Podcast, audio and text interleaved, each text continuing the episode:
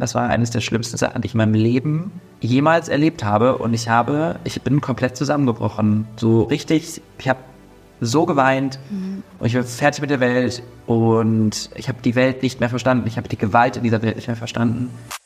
Female Future Force. Ein Podcast von Edition F mit Gisem Eser und Tino Amaral. Ja, hallo und herzlich willkommen zu einer weiteren Folge von Female Future Force, dem Podcast von Edition F. Ich bin Gisam Esser. Und ich bin Tino Amaral und wir haben hier in den vergangenen Wochen gemeinsam mit einigen der rund 100 SpeakerInnen des FFF Days gesprochen. Der FFF Day findet am 21. Oktober statt, also diese Woche Samstag, wenn die Folge rausgekommen ist, sind nicht mehr viele Tage. Genau, und äh, wir haben hier auch nicht nur über die Panel-Themen gesprochen mit unseren GesprächspartnerInnen, sondern auch über private Themen und sie so ein bisschen besser kennengelernt. Genau, und heute haben wir Aljoscha Mutadi bei uns zu Gast. Aljoscha ist eigentlich Arzt, hat aber diesen Beruf gegen Content Creation und Aktivismus eingetauscht und wird auf dem FFF Day auf dem Panel Intersektionaler Veganismus. Wir kämpfen für die Rechte von Tier und Mensch sitzen. Ja, und jetzt fragen sich vielleicht einige, was intersektionaler Veganismus ist. Keine Sorge, wir klären in der Folge darüber auf.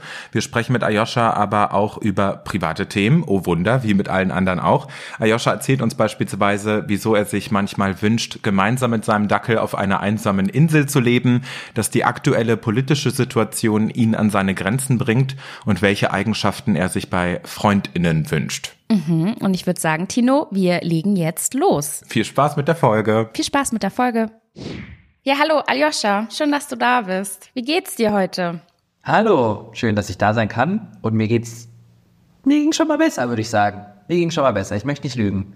Die aktuelle politische Lage, aber auch irgendwie alle Themen, die mich betreffen, die die Welt betreffen, ziehen mich schon dezent runter. Mhm. Äh, Social Media generell belastend. Aber ansonsten ich hatte auf jeden Fall schon mal schlimmere Zeiten gefühlt. Insofern, vielleicht ist das eine adäquate Antwort. Wie geht's euch denn? Ja, same. So ein ständiges Auf und Ab, würde ich sagen. Ich sag auch immer, Leben läuft, weil uns bleibt da nichts anderes übrig. Ja, ich sag auch immer ständiges Auf und Ab, aber ich habe es ist gerade den Downward Trend. Ja. Ja, ich, mir geht's irgendwie ähnlich. Ich versuche auch gerade ehrlich gesagt, habe ich war ich irgendwie gestern alleine so auf meiner Couch, habe so meine Nudeln gegessen und ich habe so fern geguckt. Ich gehöre noch zu den wenigen Leuten, die echt noch so fernsehen. Und dann habe ich das einfach ausgemacht. Ich habe es nicht ausgehalten. Diese ganzen Nachrichten. Ähm, war so, okay, Gisem, du musst dich schützen. Das ist gerade, also ich bin gerade eher so in einem Rückziehmodus und habe auch mal ein schlechtes Gewissen, weil ich mir denke, kannst dich auch nicht die ganze Zeit abschotten. Aber ich merke, ich pack's gerade, mhm. ich pack's gerade nicht. Ja. Gefühlig. Ja, ja. Trotzdem versuchen wir es heute mal anzupacken. Ne, jetzt sitzen wir hier schon. Dann quatschen wir mal rein und versuchen. Ein motivierter Start in diesem Podcast. Hammer. Ayosha, am Anfang jeder Folge äh, füllen wir mit unseren GesprächspartnerInnen einen Steckbrief aus, damit die Zuhörenden einen ersten Eindruck bekommen. Und ich Kannst du es nochmal wiederholen? Ich habe gerade durch das Gendern überhaupt nicht verstanden, was du gesagt hast. Scherz. Äh, jetzt hast Never du mich ganz aus dem Konzept gebracht. Äh, ich würde sagen, wir, ja genau, wir steigen jetzt einfach direkt ein und ich würde sagen, let's go. Name. Alia Shamutadi. Alter. Das geht euch nichts an. Geboren in Düsseldorf. Mhm. Beruf. Äh, uff. Ähm, eigentlich Arzt, Anästhesist, ähm, aber jetzt würde ich sagen ich weiß nicht, wie das nennt. Ich habe immer Schwierigkeiten, das zu benennen. Mhm. Content Creator, Aktivist, Influencer, YouTuber, I don't know, Podcaster. A bit of everything, so. A bit of everything. Ja. Lieblingsessen? Ja.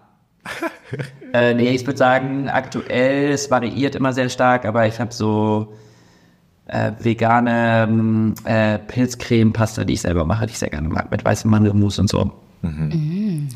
Lieblingsmusik? Äh, aktuell, auch variierend, äh, Renaissance-Album von Beyoncé. Mm. Going strong, immer noch, ja, ja, okay. Finde ich unnötig. Wo soll ich anfangen?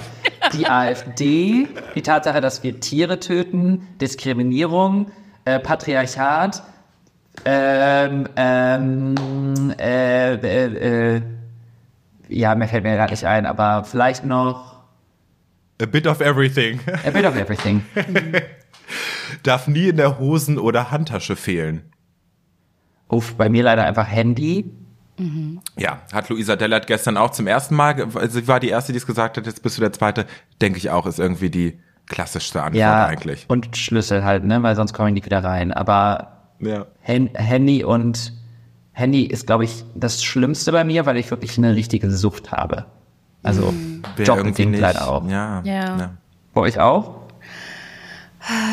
Also ich glaube, ich habe auch eine kleine Handysucht. Ich versuche, ja, ich bin schon dran. Es ist wirklich schwer. Ich habe aktuell auch zwei Handys, also aus Gründen, die jetzt, das wäre jetzt zu langwierig. Aber ähm, und auf dem einen Handy hatte ich immer so eine so einen Alarm, so nach drei Stunden so. So, Gisem, es reicht ja jetzt. Und auf dem neuen Handy habe ich das nicht gemacht und ich merke so richtig, wie ich das so richtig ausnutze. Und ich bin einfach viel zu viel am Handy, Leute. Was machen wir denn? Was machen wir? Wir müssen damit aufhören, aber es ist echt Ja, schwierig. das, es ist so schwierig, weil ich lebe ja irgendwie auch davon. Also ich kann halt, also ich zum Beispiel, wenn ich jetzt heute mein Handy weggelegt hätte, hätte ich diesen Podcast-Termin vielleicht verpasst, weil mir die Nemo nicht, weißt du?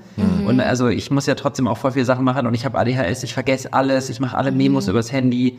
Und ich mache das ja auch immer super spontan, ich weiß nicht, wie ihr seid, aber ich bin dann so, erinnere mich morgen das, erinnere mich morgen das zu machen. Ich mache das immer, wenn mir das gerade einfällt, weil ich sonst vergesse. Und wenn ich jetzt Ja. ein Handy nicht hätte, oh Gott. ja. Ey, Hut ab, dass das bei dir funktioniert. Wenn ich mein Handy mich irgendwie erinnern lasse, ich sehe das nicht. Also, Same. It, it didn't say that it works. Ich habe nur gesagt, dass es eine Hilfe ist. Also Okay, so ab und zu mal. Okay. Nun gut. Ja gut, dann sind wir halt gefangen in der Handysucht. Haben wir, ge haben wir das geklärt. Ähm, It is what it is. Ja. is what it is. die AfD Yay. immer noch schlimmer als die Handysucht. Ne, eben.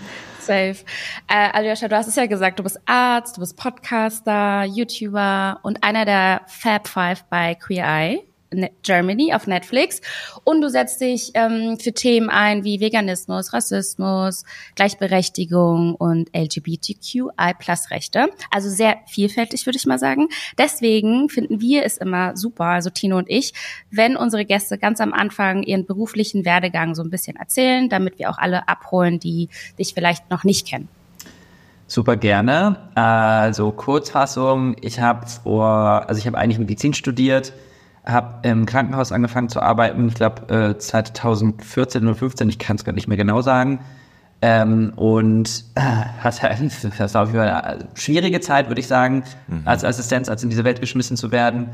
Und dann, ich glaube, nach zwei oder drei Jahren im Beruf, ich glaube, nach zwei Jahren habe ich angefangen mit einem Kanal, äh, mit einem anderen Kollegen zusammen, wo wir über Veganismus gesprochen haben. Und das kam aus der Idee heraus, weil ich einfach, also wahnsinnig diesen, also ich habe irgendwelche Videos gesehen über Tierleid und wie, wie also ne, wie die Produkte, die wir konsumieren, hergestellt werden und bin in so ein tiefes Loch an Trauer und Wut gefallen.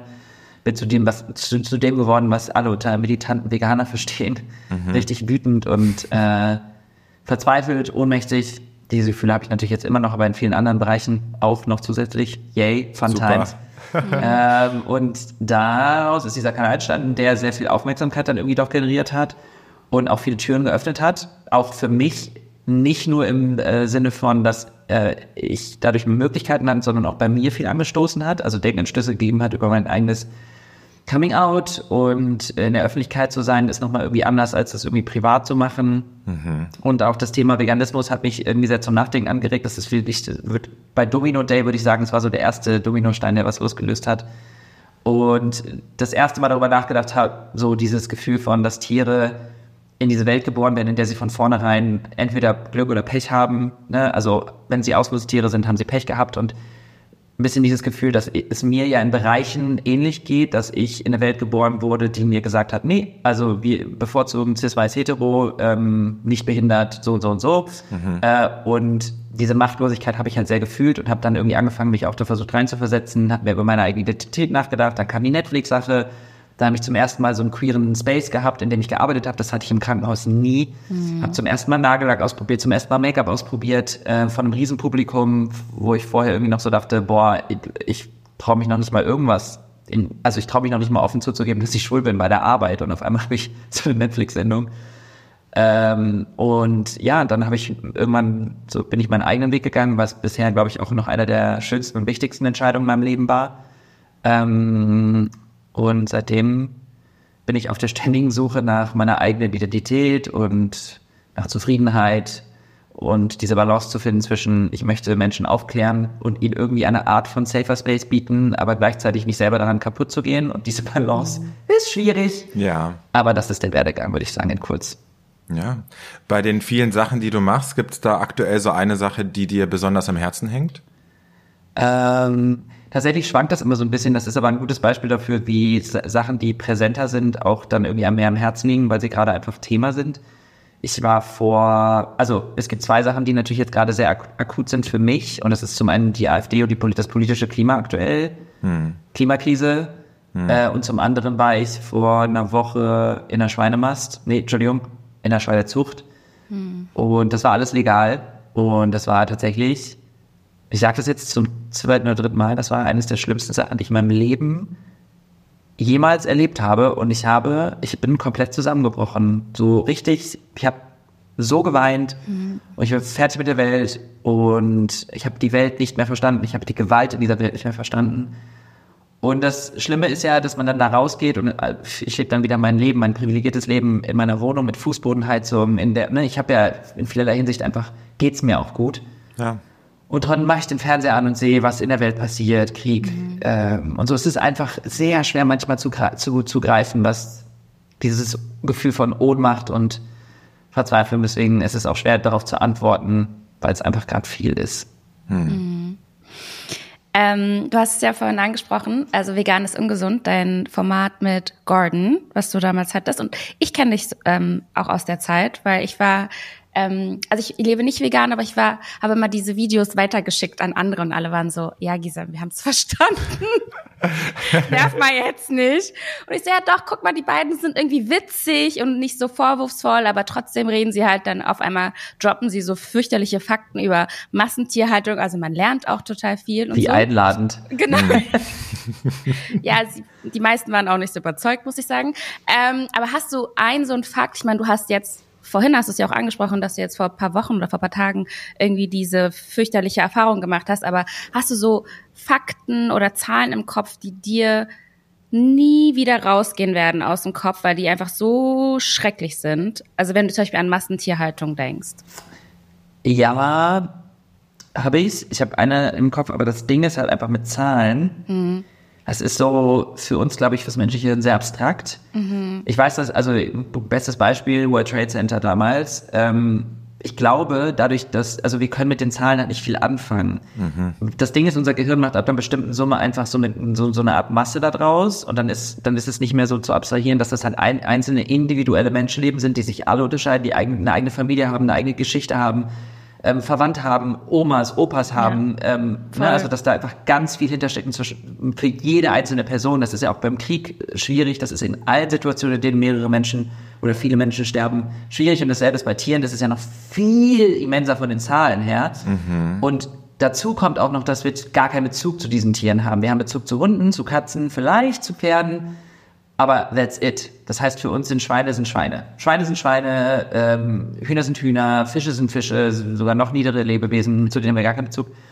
Und ähm, ein Fakt aus dem Film Dominion ist mir ganz krass hängen geblieben und das ist, dass wir in allen Kriegen, seit es die Menschheit gibt, ich glaube so um die 650 Millionen Menschen gestorben sind insgesamt, seit es, also seit es die Menschheit gibt.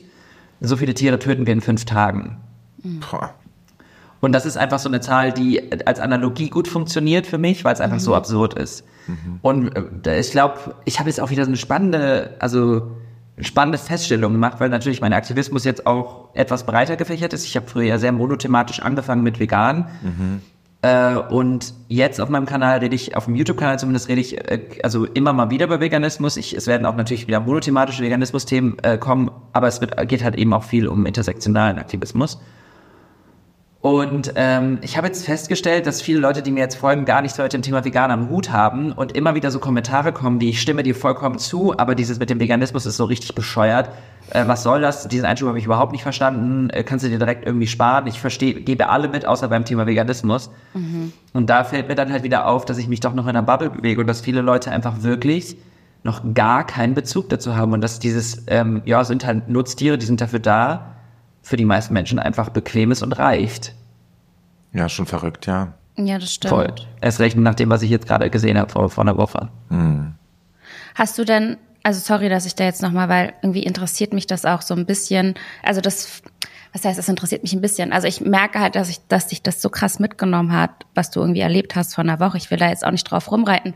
Aber wenn du zum Beispiel sowas erlebst, hast du da irgendwie auch so einen Rückzugsort? Kannst du mit anderen Menschen darüber reden? Weil wenn dich sowas so krass mitnimmt, ich kann mir auch vorstellen, ich meine, es ist ja Aktivismus braucht ja halt auch so ähm, auch Pausen, damit man selber irgendwie auch funktioniert. Ich kann mir vorstellen, dass es voll belastend sein kann. Hm. Ja, ich glaube, ich nehme nicht genug Zeit und ich verdränge.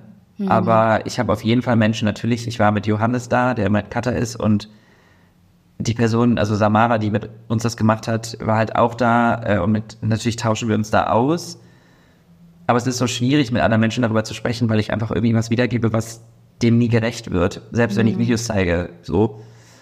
Und ich möchte da ja auch gar nicht so viel drüber nachdenken mehr. Ich will das ja beiseite legen, weil das ist also einfach mich nur fertig macht. Mhm. Weil ich das mhm. einfach, also meine Wut auf Menschen und auch meine Trauer und diese Ohnmacht und Machtlosigkeit wird ja mehr.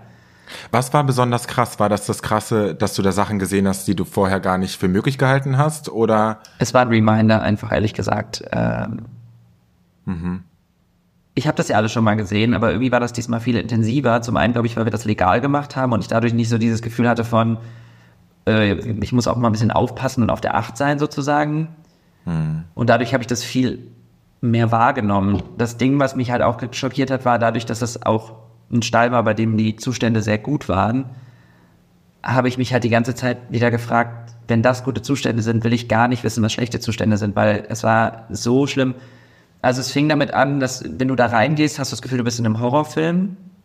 Es ist einfach so dunkle Gänge, überall Spinnenweben und es stinkt bestialisch in der Luft einfach nach diesen Ausscheidungen, einfach nach Ammoniak, also dieses Ammoniak, das brennt in der, äh, einem wird übel. Die, die stehen und sitzen in ihrem eigenen Kot, in ihren eigenen Exkrementen. Ähm, dann fing es damit an, dass wir die Muttersäue uns angeguckt haben, denen gerade ihre Kinder weggenommen wurden. Und die haben und ich, das ist again was, was ich einfach nicht darstellen kann. Die haben so laut geschrien, alle, hm. dass wir uns nicht mehr unterhalten konnten. Also das ist lauter als ein Konzert. Das ist wirklich nicht übertrieben. Ich musste weggehen, um mir die Ohren zu halten, weil ich es nicht ertragen, also, und das geht durch Knochen und Mark. Das sind Schreie. Ich wusste nicht, dass Schweine so laut sein können. Ich ja. wusste das nicht. Und dann gehen wir irgendwie zwei Räume weiter und ähm, dann liegen da Kümmerlinge. Kümmerlinge sind die Ferkel, ähm, die am Sterben liegen, die äh, zu, zu wenig entwickelt sind, weil sie meist also ja, kann verschiedene Gründe haben. Ich meine, die Bedingungen, in denen sie aufwachsen, sind grausam. Das Ammoniak in der Luft, der Kot auf dem Boden. Klar. Die Tatsache, dass es zu wenig Zitzen gibt, weil einfach zu viele Tiere auf die Welt kommen und die nicht an die Mutter rankommen. Ähm, dass sie teilweise mangelernährt sind und so. Und das sind halt Tiere, die einfach verkümmert aussehen und deswegen auch Kümmerlinge, die meist einfach sterben gelassen werden oder weggeschmissen werden ohne irgendwas. Mann, oder, ja. ja. Und ich habe so ein Tier auf die Hand, äh, auf den Arm gelegt bekommen und da bin ich komplett zusammengebrochen. Da war mhm. Schluss bei mir. Also da ist mein Nervensystem hat alles abgegeben und ich habe nur noch geheult, mhm. weil ich in meinem Kopf halt Henry in dem Arm hatte. Mhm. Dein Hund, ja. Ja, dein Hund Henry. Ich habe keinen Unterschied mehr gesehen. Also ich verstehe halt auch einfach nicht, was der ethische relevante Unterschied ist ähm, was wir diesen Tieren dann tun. Es ist einfach. Ich frage mich halt immer, ob wir irgendwann zurückgucken werden auf diese, also auf diese Zeit und uns schämen werden für das, was wir getan haben und vor allem, wie sehr wir versucht haben, an diesem System festzuhalten. Das ist das, was ich am wenigsten verstehe, ist, wir sehen das und unser erster Instinkt ist, wir müssen an diesem System festhalten. Das ist in so vielen Bereichen so, ne? Also es ist ja bei Diskriminierungs-, also Themen oder bei generell Aktivismus so, dass Leute immer an dem Status quo irgendwie festhalten wollen und ich das einfach nicht verstehe. Ich verstehe es nicht. Hm. Oh Mann. Ich habe auch ja. jetzt einfach nur, also es, mir, mir tut es voll leid, dass du das miterlebt, also miterlebt hast. Ähm, klingt einfach grauenhaft. Ja, ich meine, ja. du hast es natürlich auch gemacht mit einer Motivation, dann auch natürlich darüber mhm. aufzuklären. Es ist auch eine krasse Sparte, die du dir da irgendwie auch natürlich immer wieder gibst. Aber klar, mhm. super wichtig, dass es solche Leute gibt wie dich. Ähm, ja, weil da braucht man ja irgendwie dann auch immer mal wieder Abstand. Das schafft man ja gar nicht immer. Ne? Also gerne habe ich das nicht gemacht. Definitiv ja. nicht. Mhm. Wie sieht's eigentlich aus mit, mit Druck bei Social Media bei dir? Also, weil man mit so gesellschaftsspaltenden Themen irgendwie so nach vorne geht, kann ich mir vorstellen, da muss man auch einfach viel aushalten.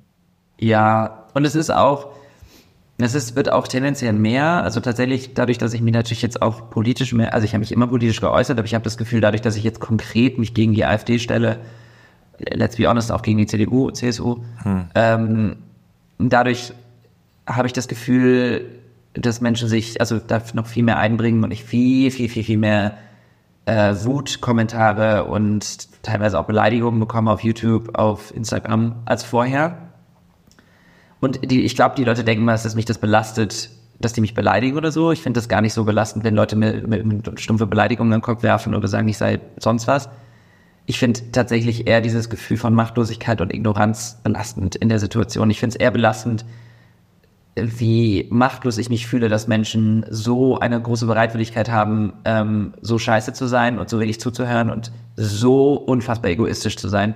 Weil das Ding ist, ich kann noch mal einmal ganz kurz sagen, ich habe ja gerade auf dieses 13-Fragen-Video, ob Wokeness unsere Gesellschaft spaltet, reagiert und ich habe am Anfang des Videos einmal gesagt, ich finde es so spannend, weil wir zwei Lager haben, stellen das so auf, also so, so diese Debatte so dar, als wäre das irgendwie zwei gleichwertige Themen, die irgendwie müssen beide Seiten irgendwie gleichwertig, wir müssen mal gucken, müssen beide halt irgendwie aufeinander zugehen.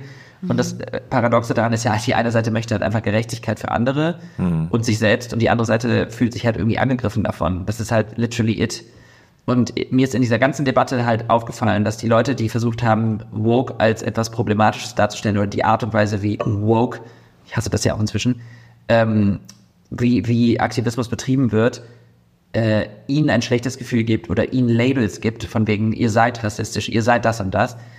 Und das Spannende ist, uns werden die ganze Zeit Labels gegeben.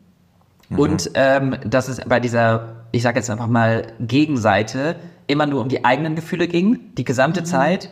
Ich fühle mich angegriffen, ich habe das Gefühl, ich werde in eine Schublade gesteckt, ich möchte das und das nicht, ich finde das nervig. Und bei der anderen Seite ging es die ganze Zeit nur darum, über andere zu sprechen und versuchen, inklusiver zu sein. Und es ging nie um die eigenen Gefühle. Und das mhm. ist so mhm. für mich das Kern des Problems.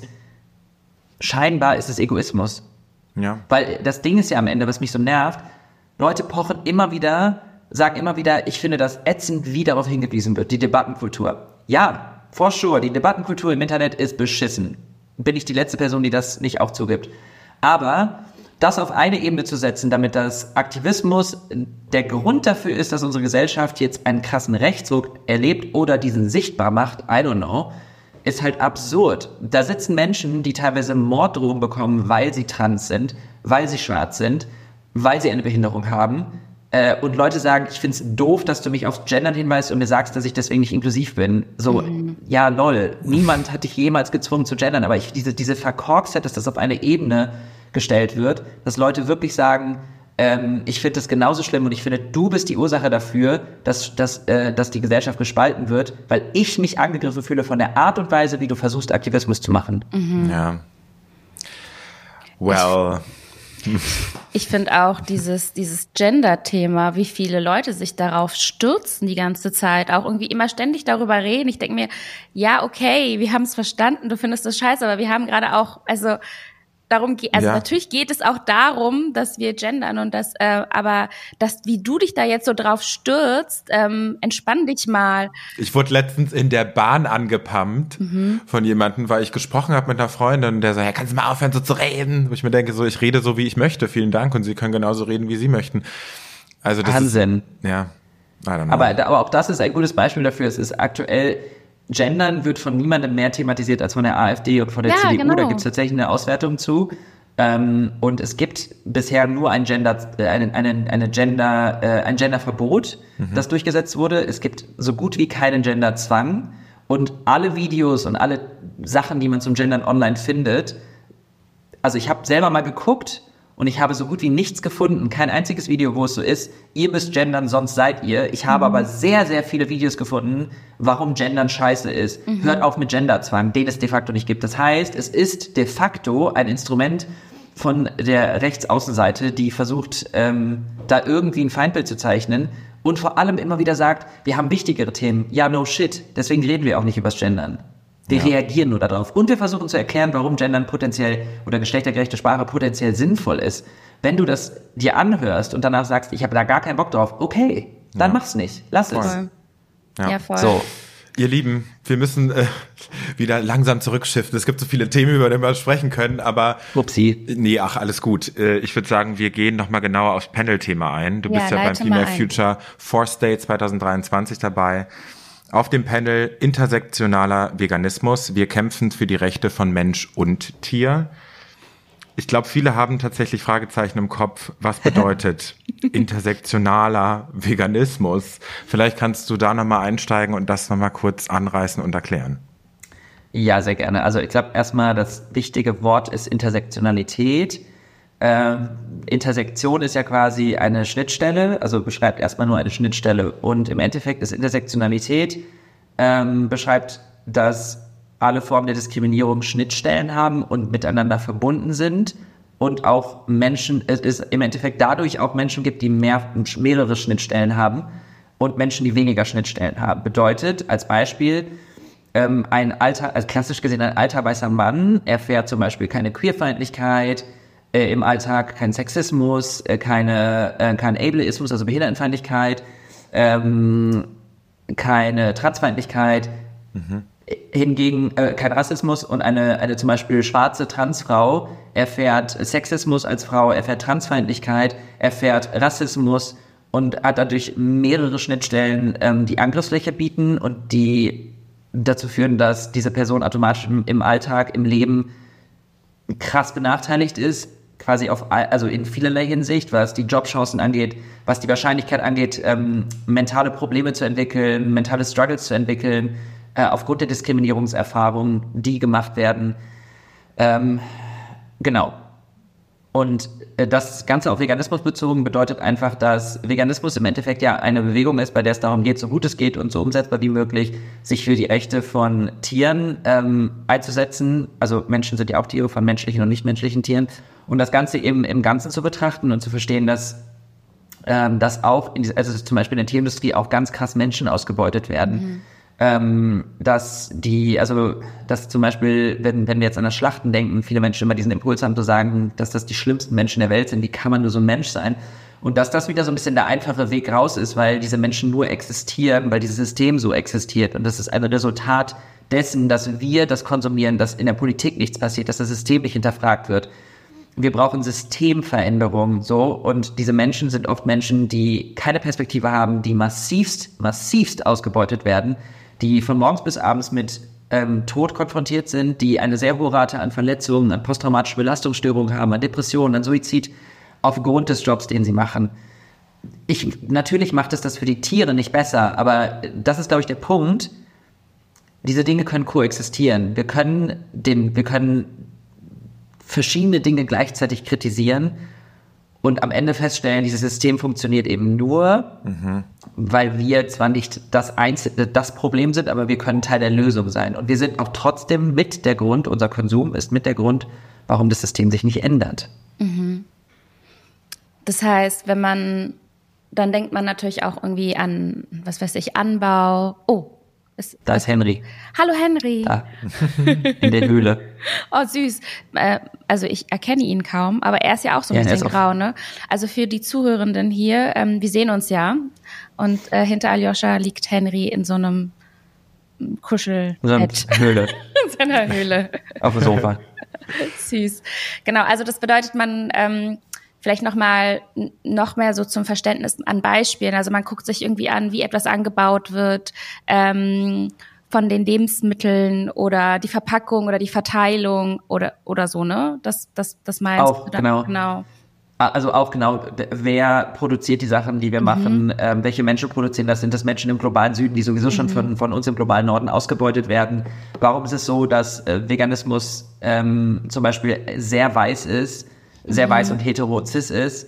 Ähm, ein weiterer Aspekt, den ich auch mal sehr spannend finde, ist, dass auch in Deutschland, wenn wir jetzt mal gucken, welche Menschen, und da zähle ich ja auch zu, ähm, über Veganismus sprechen, obwohl Veganismus rein statistisch gesehen 75 Prozent weiblich ist, ne? also die Statistik ist leider noch binär, äh, sind die meisten Menschen, die eine große Plattform haben, männlich.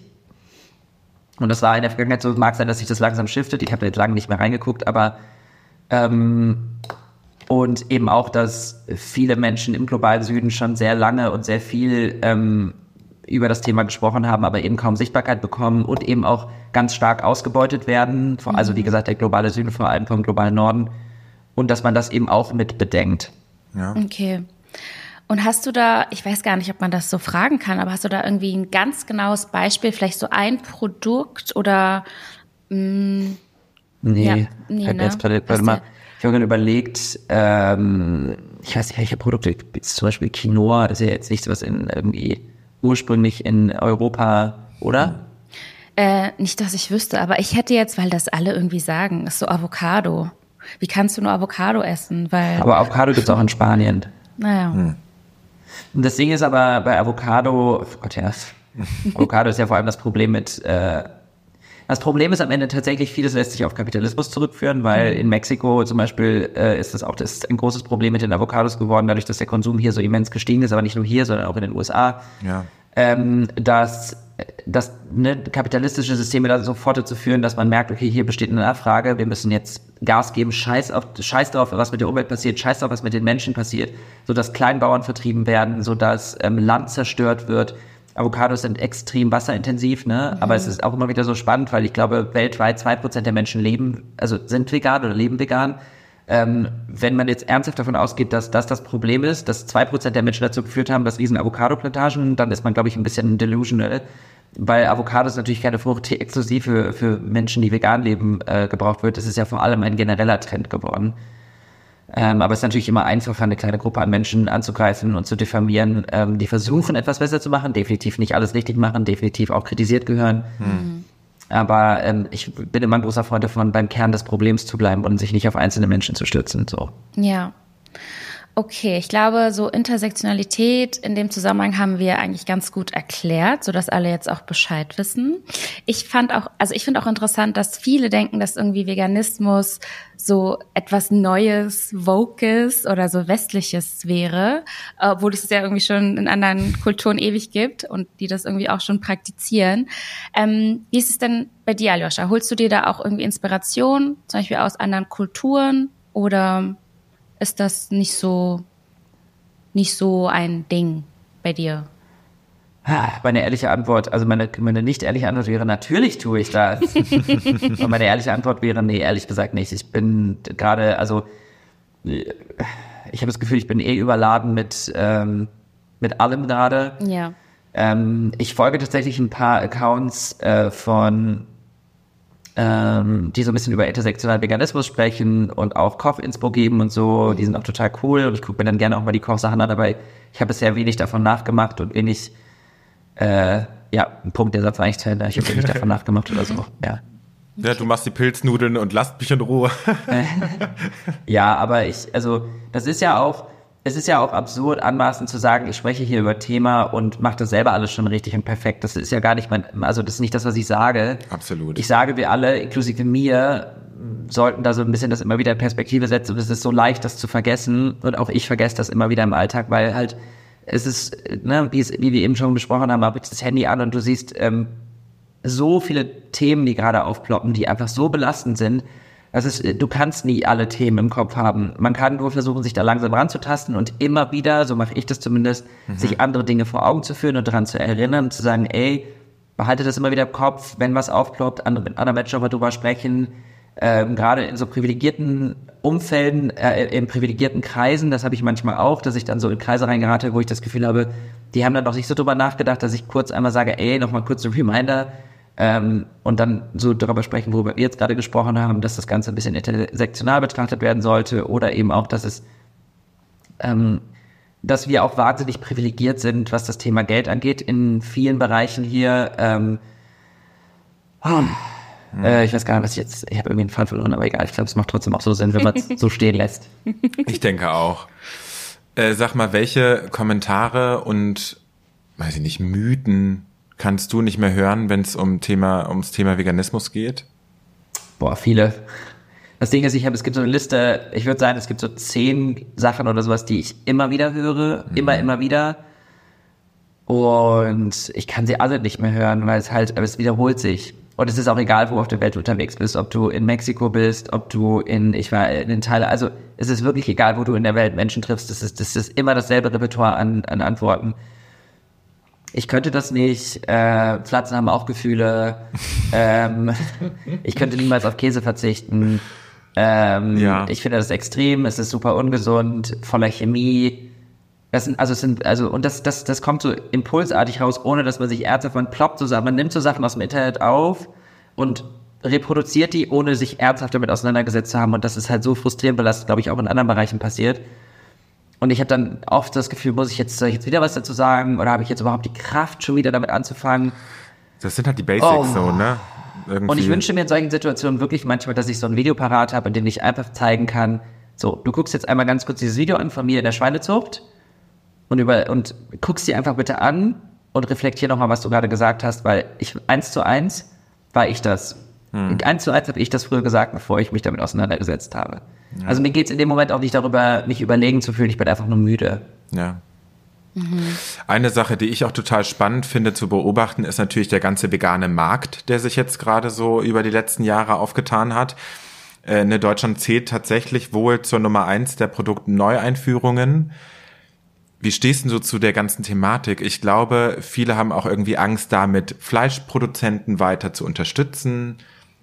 Sollte man auf sowas eher verzichten? Tricky Thema, tricky Thema. Äh, vieles bei den Sachen, die du jetzt gerade gesagt hast, bei mir zumindest laufen wieder auf Kapitalismuskritik zurück, weil ich natürlich, natürlich sehe ich die Entwicklung. Als ich vegan geworden bin vor acht Jahren, gab es nicht ansatzweise die Auswahl an Produkten, die es jetzt gibt, was den Menschen natürlich in größten Teilen viel leichter macht, so umzusteigen. Mit dem kleinen Aber, dass vegane Alternativprodukte deutlich, in der Regel teurer sind, nicht deutlich teurer, aber in der Regel teurer sind, hat viele Probleme, also hat viele Gründe, ne, staatliche Subventionierung, die Masse, die produziert wird, aber vor allem auch Kapitalismus, weil die meisten Firmen in diesen Produkten, also sei es jetzt zum Beispiel Gutfried, das zu Tönnies zum Beispiel gehört, die einfach sagen, die nicht in Ansatz, Ansatzweise vorhaben, ihre, die Menschen, die bei denen arbeiten oder die Tiere besser zu behandeln, sondern einfach eine weitere Sparte an Menschen abzugreifen, weil sie mitbekommen, hey, Veganismus is a thing, ähm, wir müssen auf jeden Fall mitlaufen, wir brauchen hier neue, wir müssen neue KundInnen abgreifen, die uns auf jeden Fall zusätzliches Geld bringen. Dasselbe gilt für Burger King, für KFC, für Subway, für all diese Unternehmen denen ist das Tierwohl und das Menschenwohl scheißegal. Das ist nur Marketing. Und ich glaube, das ist der Kern des Problems.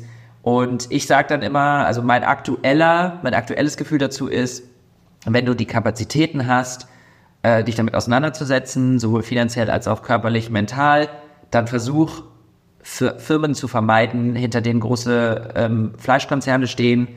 Wenn du das nicht kannst und du gerade im Umstieg bist, do what feels good for you. Ähm, ich bin niemand, der sagt, mach das auf keinen Fall. Also ich bin zum Beispiel trotzdem so, dass ich auf jeden Fall Nestle meide. Also Nestle-Produkte kaufe ich gar nicht. Aber auch da würden wahrscheinlich andere Leute wieder die Grenze woanders ziehen. Ne? Es ist immer schwierig, was man macht. Also ich kaufe jetzt zum Beispiel, wenn ich in den Biomarkt gehe, dann unterstütze ich diesen Markt ja auch. Der kauft ja auch Fleisch ein.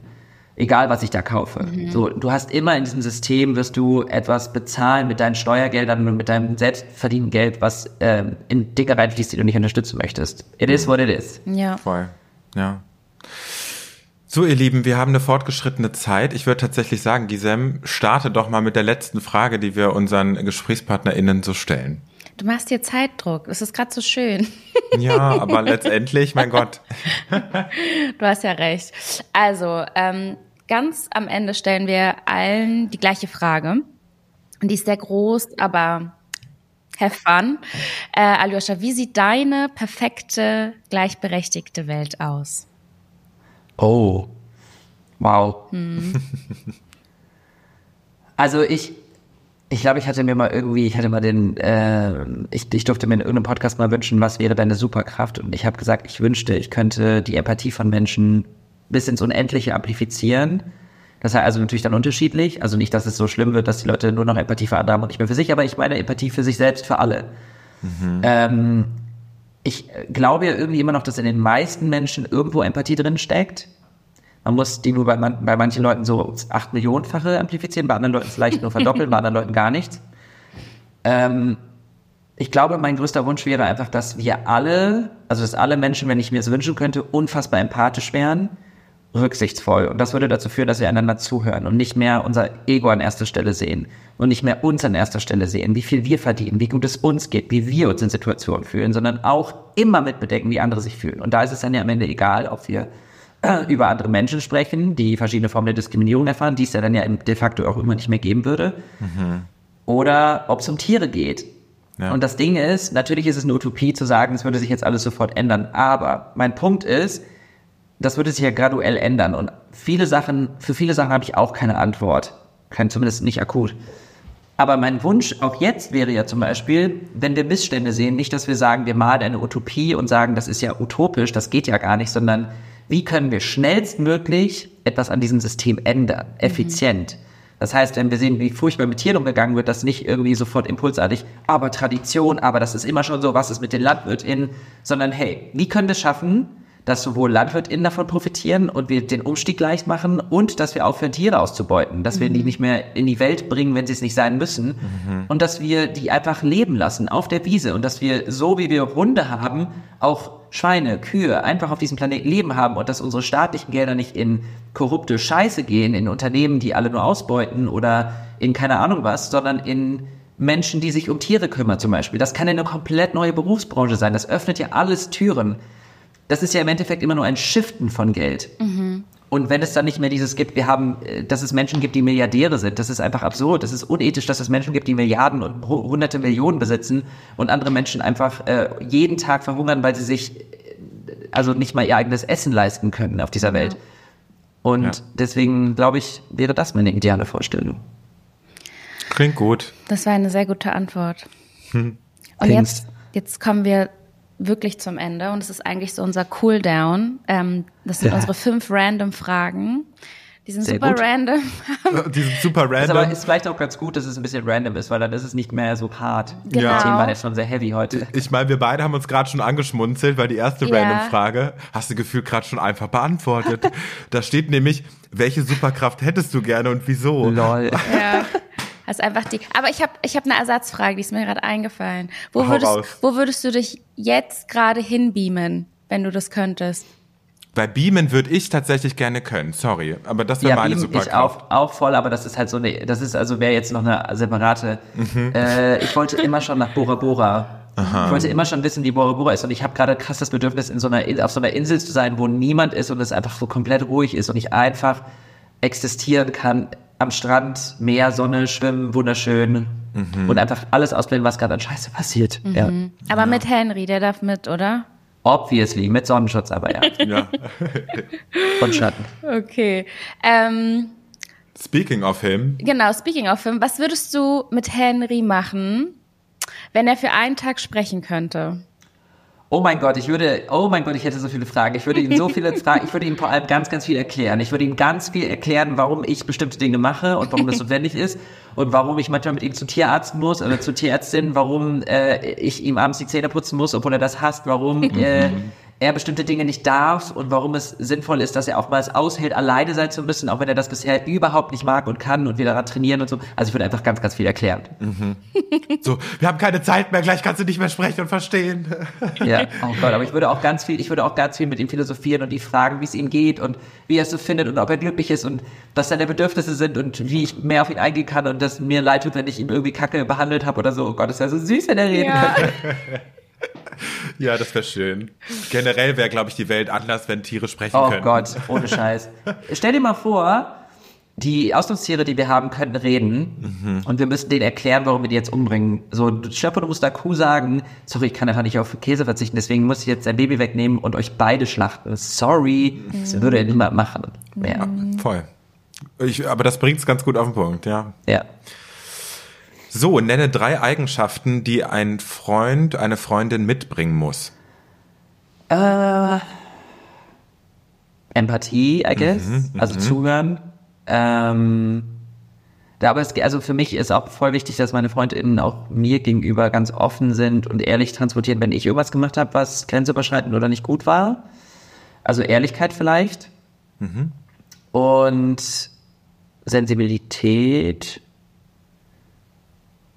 Ich weiß nicht, ob das irgendwie sich alles ein bisschen überschneidet. Also ich habe, ich finde immer so Antworten, wenn man so sagt, wie die müssen lustig sein und so. Ich finde Humor ist was super Subjektives, weil das hat einfach was mit Chemie am Ende zu tun. So Ja. entweder man, man connectet oder nicht. Ich kann Sachen unlustig finden, die du total lustig findest, so, ne? Deswegen, obviously, wer sagt schon, ich finde Humor kacke. Antwort Ja. Humor gut. Voll. Muss halt nur viben. Ja. Ähm, insofern eher sowas, eher so, ich möchte Chemie mit denen haben, ich möchte, dass wir das, ah, wichtigste Antwort, äh, ich muss mich sicher fühlen. Mhm. Und umgekehrt. I need to feel safe, safe enough, dass ich ich selbst sein kann und das Gefühl habe, mich entfalten zu können und ähm, wenn ich am nächsten Tag sage, hey, ich stehe jetzt irgendwie hier mit Make-up vor dir oder in einem Dress oder in High Heels oder whatever, dass die mich einfach nur supporten würden, in den Arm nehmen würden, whatever, dass ich einfach das Gefühl habe, die würden mich nie judgen oder auslachen. Mhm. Good point, ja. Okay, ähm, und eine Eigenschaft, die du gerne hättest, Ayosha? Oh, eine nur. Nur eine, weil du bist ja schon perfekt, also brauchst du. Äh. also ich wünschte mir tatsächlich sehr oft, dass ich, äh, dass ich zufriedener wäre. So, ich wünschte mir sehr oft, dass ich mehr bei mir wäre und zufriedener mit dem, was ich habe und vielleicht auch mehr weiß, was ich will, mhm. weil ich oft das Gefühl habe, ich bin so ein bisschen lost im Leben und äh, dauerhaft auf irgendwie versuche ich irgendjemanden zufriedenzustellen äh, aber nicht mich. Mhm. Mhm. Also ob es jetzt der Job ist, dass ich die ganze Zeit versuche zu produzieren, zu machen, da zu sein, abzuliefern, irgendein Bild abzugeben und People zu pleasen, ähm, in meinem Umfeld, privat, Family, aber sehr wenig mich selbst. Also sehr wenig einfach mal es schaffe, innezuhalten und irgendwie zufrieden. Obviously, ich mache Therapie, ich versuche darüber nachzudenken, zu reflektieren, aber es ist echt, echt schwierig. Und ich wäre gerne ein bisschen organisierter und strukturierter. Mhm. Das waren jetzt zwei Sachen, I don't care. Fühl ja. ich. Ja. Aber das zweite ist vielleicht das äh, ADHS-Ding. I feel you. Ja. ähm, okay, last one. Yes. Party oder Netflix and Chill? Netflix and chill. ich bin so müde, feiern? Mann. Ich bin so fucking müde. Ich, ich bin, ich habe so Bock auf Netflix and chill gerade. Ich äh, habe auch gerade wieder angefangen, Game of Thrones zu gucken, nochmal, oh. zweites Mal. Und ich lieb's einfach. Das ist so eine, eine absurde Serie. Ich lieb's. Mhm. Muss ich unbedingt noch gucken, das ist auch noch auf meiner Liste. Aber auch belastend, to be honest, weil es ein sehr krasser Spiegel dieser Gesellschaft ist. Man hat voll auf das Gefühl, boah, das hast du gerade nicht gemacht. Aber gleichzeitig denkt man so, okay, aber literally genau das passiert gerade oder Menschen sind genauso. Also ist auch frustrierend. Aber auch gut. Okay. Guck ich rein. Mal gucken. So, sehr schön. Ayosha, vielen Dank für deine Zeit, für deine Offenheit. Sehr gerne. Es war sehr schön mit dir. Ja, es war sehr schön. Es war auch sehr schön mit euch. Hm. Vielen Dank. Yes, und genau, wir freuen uns schon auf das Panel mit dir auf dem FFF Day am 21. Oktober in Berlin. Dann sagen wir uns Hi, hoffentlich. Und falls ihr da draußen, jetzt habe ich dir deinen Text weggenommen, Tino, Mach. ich mache einfach mal weiter. Ähm, genau, noch Bock habt, ähm, paar Folgen zu hören, ihr könnt, ich meine, ich glaube, das ist jetzt unsere sechste Folge, fangt einfach bei eins an und dann los geht's. Und ähm, unsere nächste Folge, unsere mhm. Finalfolge, ist sozusagen ähm, mit Stefanie Stahl. Da reden wir über Neuanfänge. Live auf dem Day. Also falls ihr es live nicht verpassen wollt, dann holt euch doch noch ein Ticket. In den Show Notes gibt's nämlich auch 20 Prozent oder so, ne, Gisem? Genau. Macht das. Klickt so. da mal rein. Äh, macht es gut und äh, viel Spaß. Tschüssi. Tschüss. Macht's gut. Du träumst von einer gleichberechtigten Zukunft? Wir auch. 24 Panels auf drei Bühnen, 16 Masterclasses, Live-Podcasts, Career-Launches, Networking und vieles mehr. Der Female Future Force Day 2023 geht am 21. Oktober in der Arena Berlin mit dem Leitsatz The Future is Equal in die vierte Runde. Sichere dir jetzt ein Ticket, wenn auch du gemeinsam mit uns einen Tag voller Impulse, Inspiration und Zukunftsvisionen erleben und gestalten möchtest. Alle Infos dazu findest du in den Show Notes und unter fffday.com. Female Future Force ist eine Produktion von Funke. Produktion und Redaktion Gisem Esser und Tino Amaral. Sounddesign, Ton und Schnitt Tino Amaral.